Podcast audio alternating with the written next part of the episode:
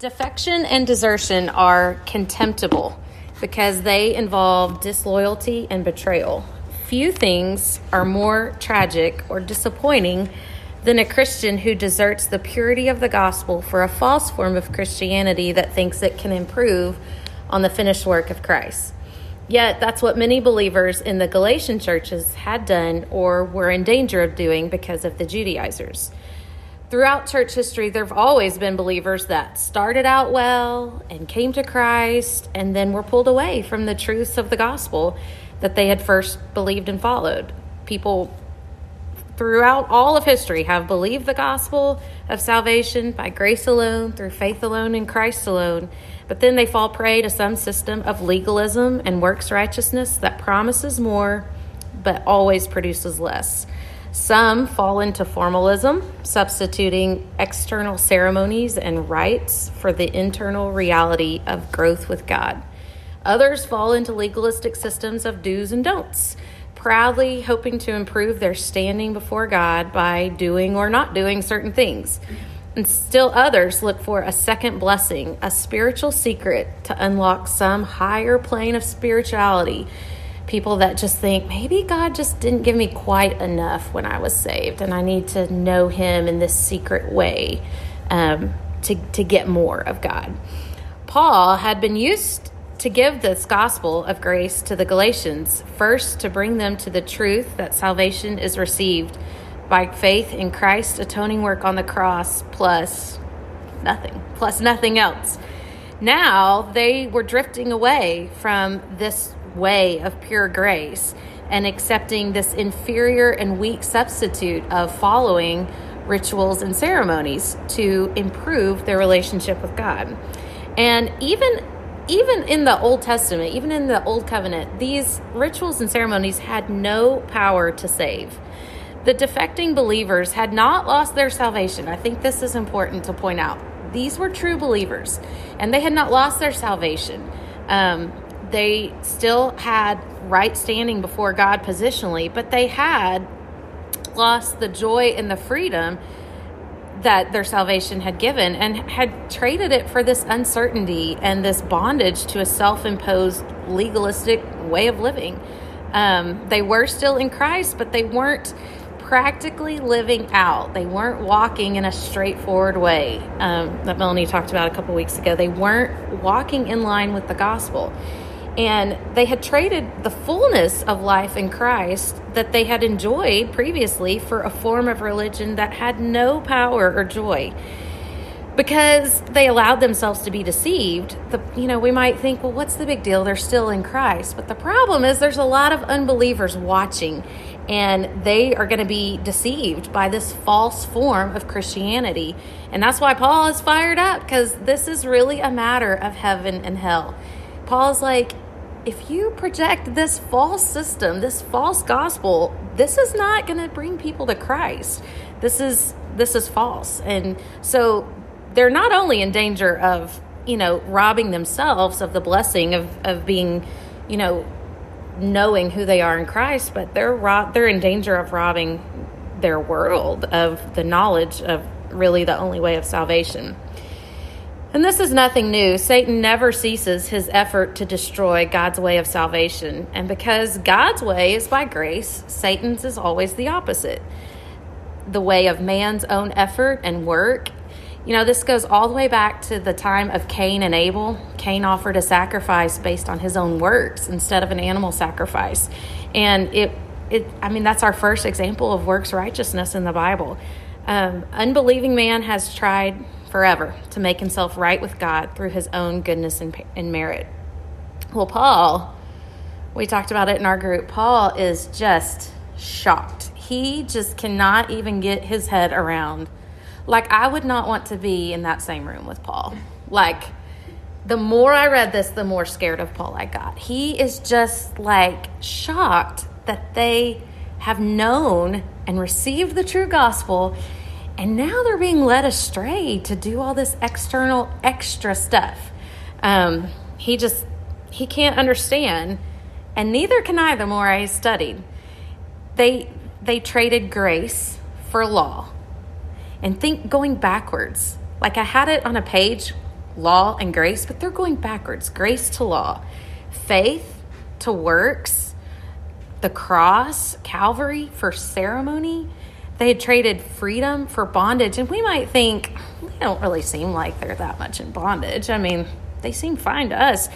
Well, apparently they're not, because that's why Paul wrote this letter. Um, and really, these two chapters, Galatians 3 and 4, are the heart of Paul's letter to the Galatians over and over and over again. He is going to def- defend the doctrine of justification by faith alone.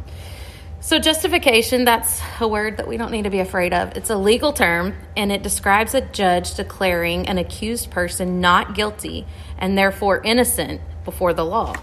Throughout Scripture, it refers to God's declaring us, sinners, not guilty and fully righteous before Him by this great exchange.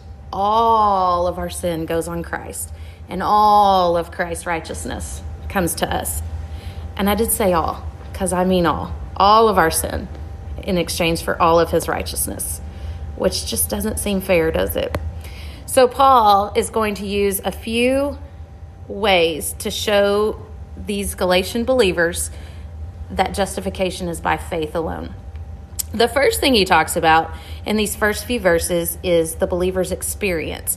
Now, I want us to be careful because we can certainly focus too much on experience and, and be way over here in Wonko land. We don't want to do that. But Paul is going to very carefully remind them of their experience with Christ and their experience with the Spirit and their experience with God. He's going to use the Trinity and how each person of the Trinity has was directly involved in their salvation and that they experienced it. It was a real thing. So in verse 1, he so kindly says, "Oh, foolish Galatians." Now, if somebody wrote you a letter and that's how they began it, foolish Amanda, I would I would be paying attention. Somebody thinks I'm foolish, what have I done?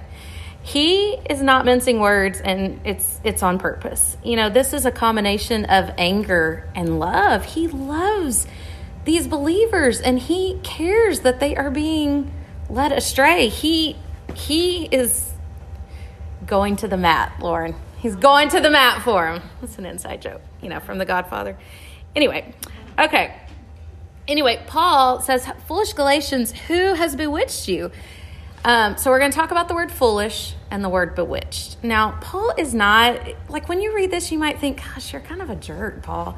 Paul is not being rude to them, he's not condescending to them. The word foolish that he uses here, it doesn't mean mental deficiency, like like you you're not all there. What it means is mental laziness. He's saying you were careless. He's not insulting their intelligence, but rather their lack of obedience um, these believers in Galatia, they weren't stupid. They simply failed to use their spiritual intelligence when faced with the superficial false gospel of the Judaizers. Um, they they had intelligence, they just weren't using it. Basically, as I say to my kids sometimes, you're not using your head. They weren't using their heads. They had fallen into legalism because they'd stopped believing and applying the basic basic truths of the gospel that Paul had taught them that men come to salvation and not just come to salvation, but they live out salvation only by faith in the person and power of Christ. So they were following whims and impulses rather than God's revealed truth. They were going by feelings rather than using their minds. And you might be like, How do you know that? How do you know this was feeling oriented? Well, I didn't know that until I started researching the word bewitched. He says, Oh, foolish Galatians, who has bewitched you? Because the word bewitched here, the Greek word means to charm or fascinate in a misleading way, as by flattery, false promises. It can mean occultic power, but it clearly, the way it's used here, suggests the use of feeling over fact and emotion over clear understanding of truth. So the Galatians, they weren't victims of some magical spell. They were just misled by teachings that they should have recognized very clearly as false. They were willing, they were willing victims who gave in to the flesh pleasing works, righteousness of the Judaizers. And why is it flesh pleasing? Because, man, it feels good to say we earned something. It feels good to do something and say, I did that. I, you owe me. You owe me because I did that. it it pleases our flesh, and that's what that's what they were giving into. Um, they had been convinced that faith wasn't enough, and they needed to add on to their faith with uh, ceremonies and rituals from the old covenant. So the the the so he says, "O foolish Galatians, who has bewitched you? It was before your eyes that Jesus Christ was publicly portrayed as crucified." So they should have understood this false gospel based on their experience with number one with Christ. Um, Paul says that Jesus was publicly portrayed as crucified. Well, what does that mean? No, he wasn't. Like, not they. That happened way before this church, these churches. But what it means is the the term for um, the word for publicly portrayed. It, it's a word that means like when you put something in a public marketplace or a public location so that everyone can see it, like a big announcement, like we have out there you know, something that's very big and obvious where everyone will see it. Well, Paul had done that for these Galatian believers. Paul was the one that publicly paraded Christ around as crucified um, for their sins. And so, you know, if you think about that, Paul surely was a dynamic preacher. Probably one of, probably the best, right? I mean, come on, this is Paul. I think that, I mean, sometimes do you ever just stop and think, what would it have been like in the shoes of these people? Like, Paul wasn't there for the crucifixion, but he has had an intimate encounter with Christ, and it went over a period of a few years. Remember, we learned in Galatians 1 that he went away for a few years. He wasn't with any of the other churches. Like, that's some intense discipleship with Jesus himself.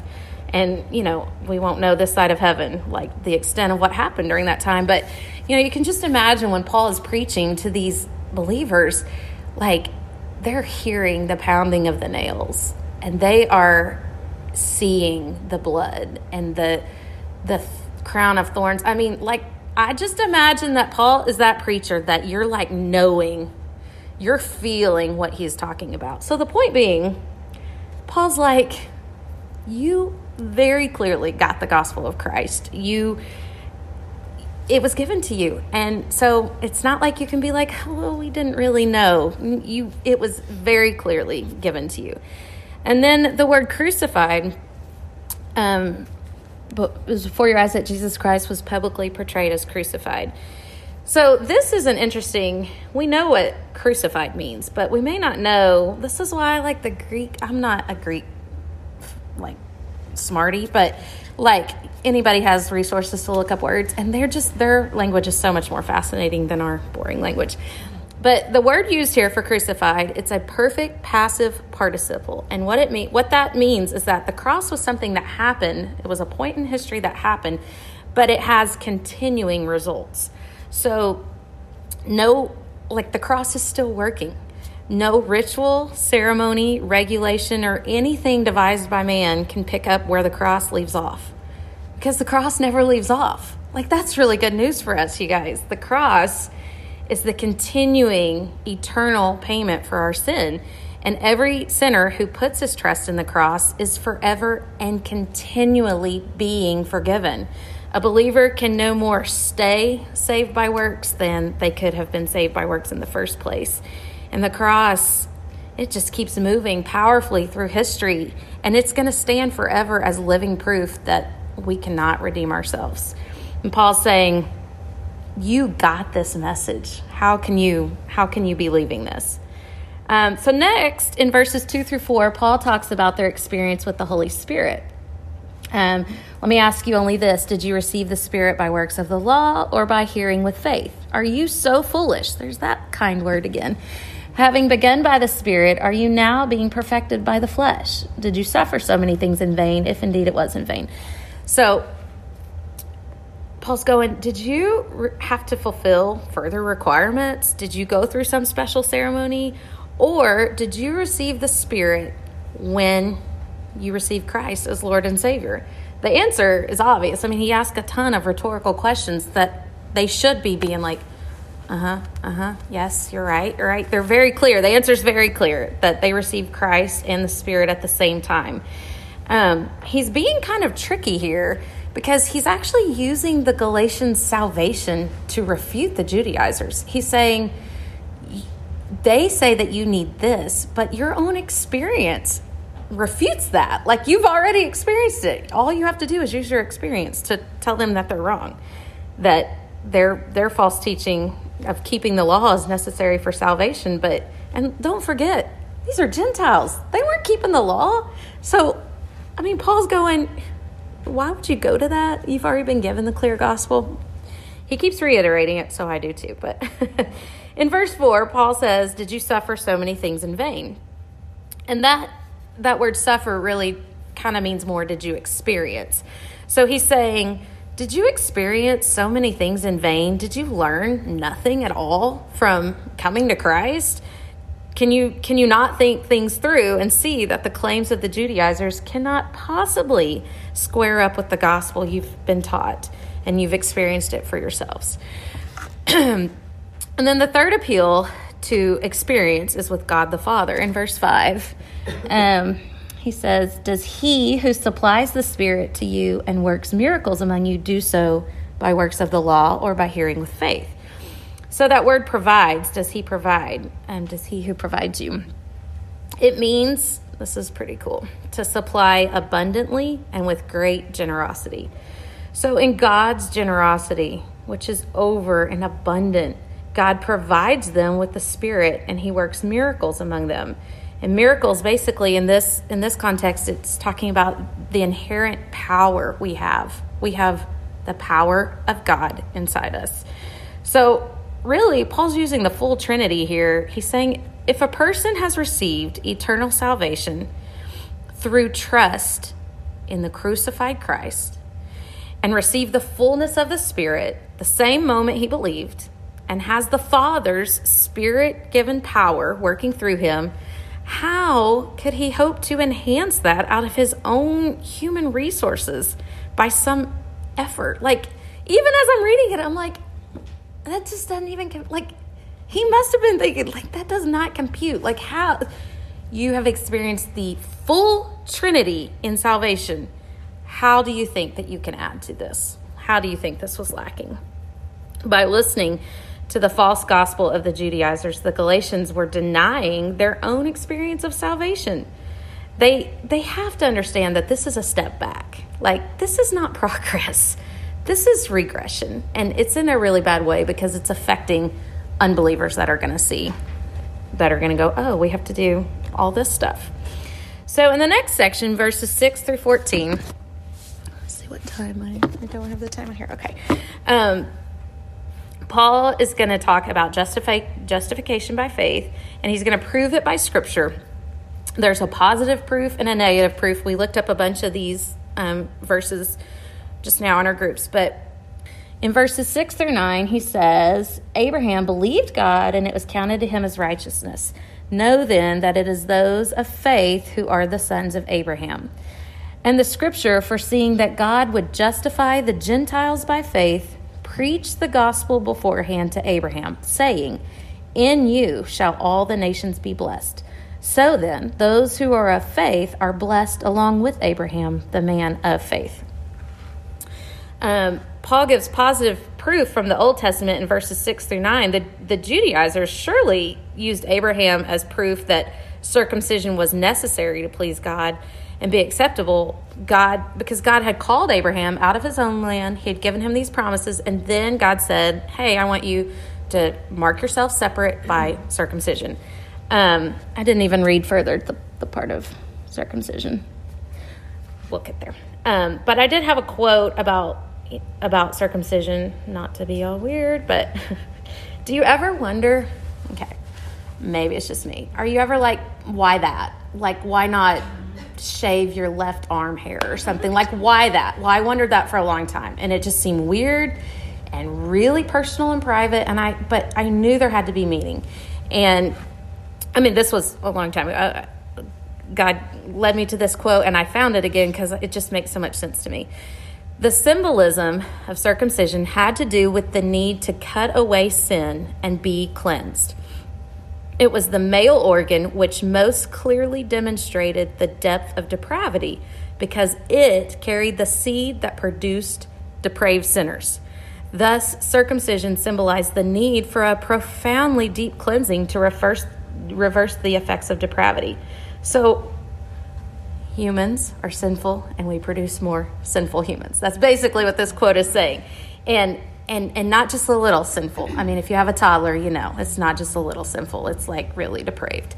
Um, and so the the point of circumcision was that God was wanting them to have this constant reminder: you are depraved sinners, and you, you're perpetuating sinfulness, and you need cleansing. Right? You can't change this yourself.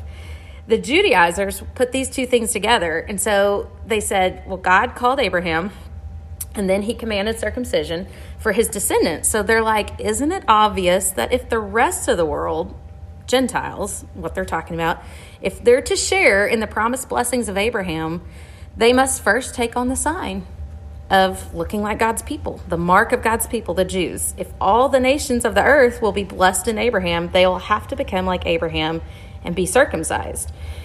And Paul is going, no, that doesn't really that doesn't really match up because in verse 6 he says don't you know abraham was um, justified abraham abraham believed god and it was counted to him as righteousness and so he's like have you ignored this fact that abraham was declared righteous before circumcision ever came along way before the command to do that?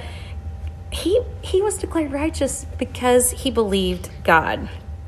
So the Judaizers, just like we can read in the Gospels and see how Jesus addressed the Pharisees, they had really reversed the relationship of circumcision and salvation. Circumcision was just a mark, it was never the means of salvation. It's an external physical act and it has no no spiritual power. It has no um, bearing on justification. But you know, since the fall, mankind is proud, and we're always naturally inclined to trust in ourselves, including the ability to please God by our own character and effort. The Jews in Jesus' day put a lot of stock in being descendants of Abraham and being circumcised. By counting on this ceremonial, really nationalism, legalistic Jews imagined that they were spiritual as well as physical lineage of Abraham. Um, in John 8, I wanted to read this section real quick. In John 8, Jesus is addressing some Pharisees, and he says, let's see, John 8 31. I'm not going to read all this, but um, it says, Jesus said to the Jews, If you abide in my word, you're truly my disciples, and you will know the truth, and the truth will set you free. And they answered him, We're offspring of Abraham, and we've never been enslaved to anyone. How is it that you say you'll become free? well, they were enslaved by Rome at this time. I don't really understand why they thought they weren't enslaved. But anyway, Jesus answered them Truly, truly, I say to you, everyone who practices sin is a slave to sin. The slave doesn't remain in the house forever, the son remains forever. So if the son sets you free, you will be free indeed. I know that you are offspring of Abraham, yet you seek to kill me because my word finds no place in you. Um, and they go further and they say, they basically say Abraham's our father, and Jesus said, if you're Abraham's children, you'd be doing the works that Abraham did, which was believing and believing in, in God. Um, but but now you seek to kill me, a man, just because I've told you the truth that I heard from God. Um, that's not. He says that's not what Abraham did. You're doing the works of your father, and he, later on he says you're doing your works of your father, the devil. He's basically saying, like that's some harsh words um, he's saying, You are not of Abraham because you're trusting in works. And Abraham did not trust in works. Abraham believed God, and it was credited to him as righteousness. Um, the reason why I read that is because Paul is saying the same thing here. He's saying Abraham is not primarily the father to the Jews, he's first the spiritual father to everyone who believes in God. He is considered the, the father of the nation of the Jews, but that's his secondary that's his secondary identity. Um, Paul's making the same point to the believing Jews here in Galatia that Jesus made to the unbelieving Jews in Jerusalem that only genuine believers have any claim to a spiritual relationship to Abraham or to God. Jews with no faith in the Lord Jesus Christ are not true sons of Abraham, whereas Gentiles who believe in him are. And this must have blown their minds. This must have just been such radical teaching for them. Um, in the next few verses, Paul gives a negative proof from the Old Testament of he's basically saying the verses we looked up in Deuteronomy, Leviticus, Habakkuk.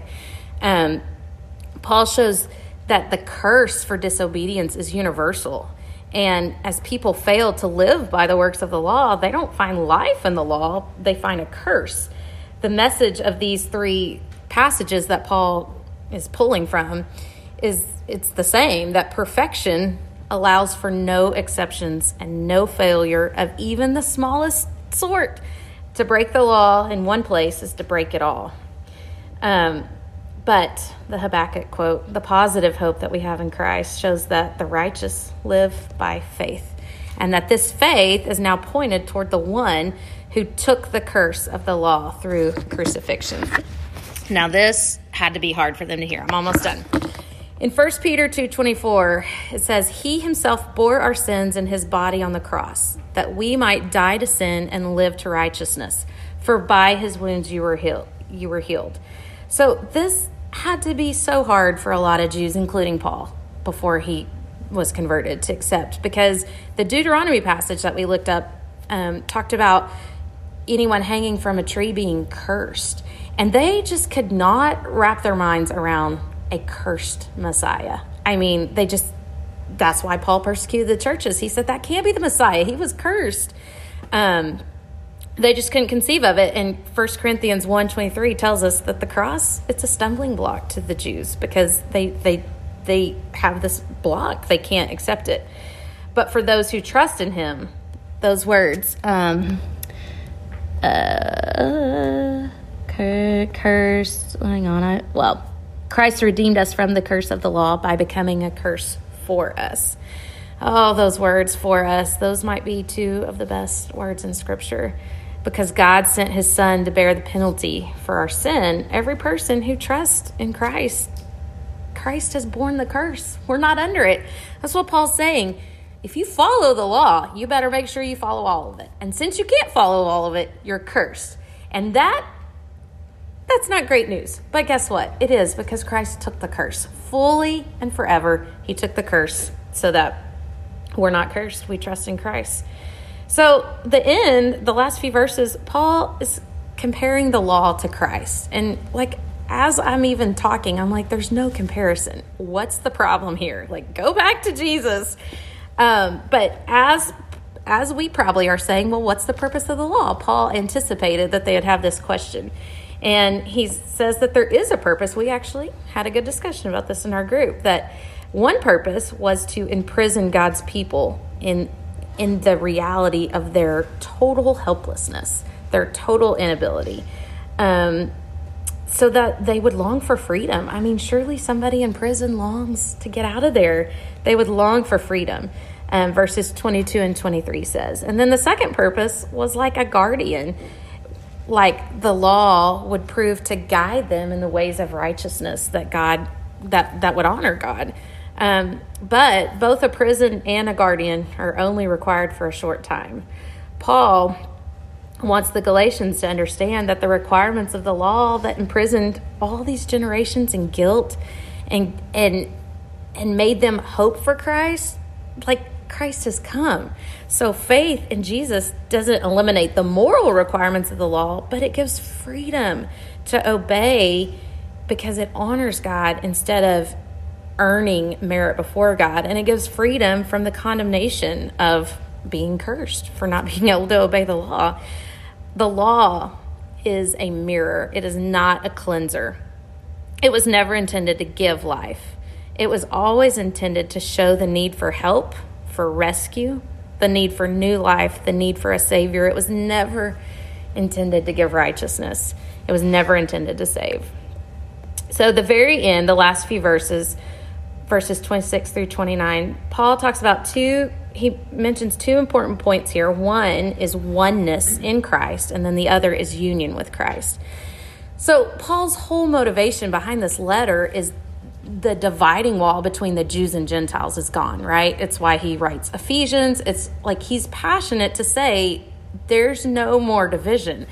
Um, that that that wall has been broken down and in the in these verses paul shows that there are other divisions as well that are broken down and they have no bearing on our standing before god i mean we could talk for two hours about all the social justice issues and the divisions that we create and paul is saying you know there we're all the same. Like melanie said last week before the cross i mean it's level ground and there should be no division among believers. Um, as as far as you know he says neither jew nor greek gentile no you get you, you know what i'm saying. Um, we should rejoice in this gospel that doesn't give spiritual preferences. Praise god it doesn't. And we should conduct ourselves in a way that exhibits that to the world and then the last thing is union with christ um, this might be the best verse of the whole chapter um, and if you are Christ, then you are Abraham's offspring, heirs according to promise. Y'all, we belong to Christ. We should just stop a minute and let that sink in that we belong to Christ. You can't exaggerate the importance of this doctrine that Paul is teaching. I mean, he it's it's what he's leading up to this whole chapter it's the height. It's like this chapter I felt like was like a mountain I was climbing, and you get to this, and it's like the height. It's the tip. You you've got to understand. Paul's saying to them, you have to understand what it means to be in Christ. So this is a shameless plug for the women's retreat coming up in a week and a half, um, because we're going to talk about what it means to be in Christ. That's the whole subject, and come, it'll be good. Um, Paul is saying here that they are children of Abraham if they are in Christ. They get all the blessings promised to Abraham, mainly the main promise of justification by faith. He'll go on in the next chapter to discuss more about what it means to be an heir of the promise given to Abraham. But for now, let's, let's land the plane. So I feel like there's two ditches. There's the ditch of legalism that Paul is certainly addressing. And then there's the ditch of licentiousness. And what that means is, I'm good. I am covered by grace. I can do whatever I want. He's going to forgive me. That's what you just spent 25 minutes talking about, is that He's going to forgive me. And, you know, I was trying to think, how does this relate to us? Because I just, I, I was thinking about this particular group of ladies. I don't know all of you but I thought, you know, probably not many of us are going to be like, yeah, I'm really trying to follow the, the rules to be good with God. I mean, how, how does this how does this land with us?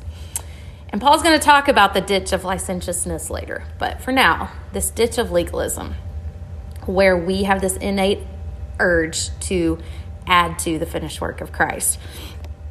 So I was playing a game with myself. You might be a legalist if. So I started thinking of some stuff. You might be a legalist if you have a critical spirit, if you're judgmental, if you're not gracious, if you find comfort in rule following versus resting in Christ's finished work. You might be a legalist if you really struggle with perfectionism and if your self talk is, oh, I should have done this. I could have done this. I must do this. Oh, I failed with my kids today. Tomorrow I'm going to do this and this. Um, I'm going to end with a passage from John 5.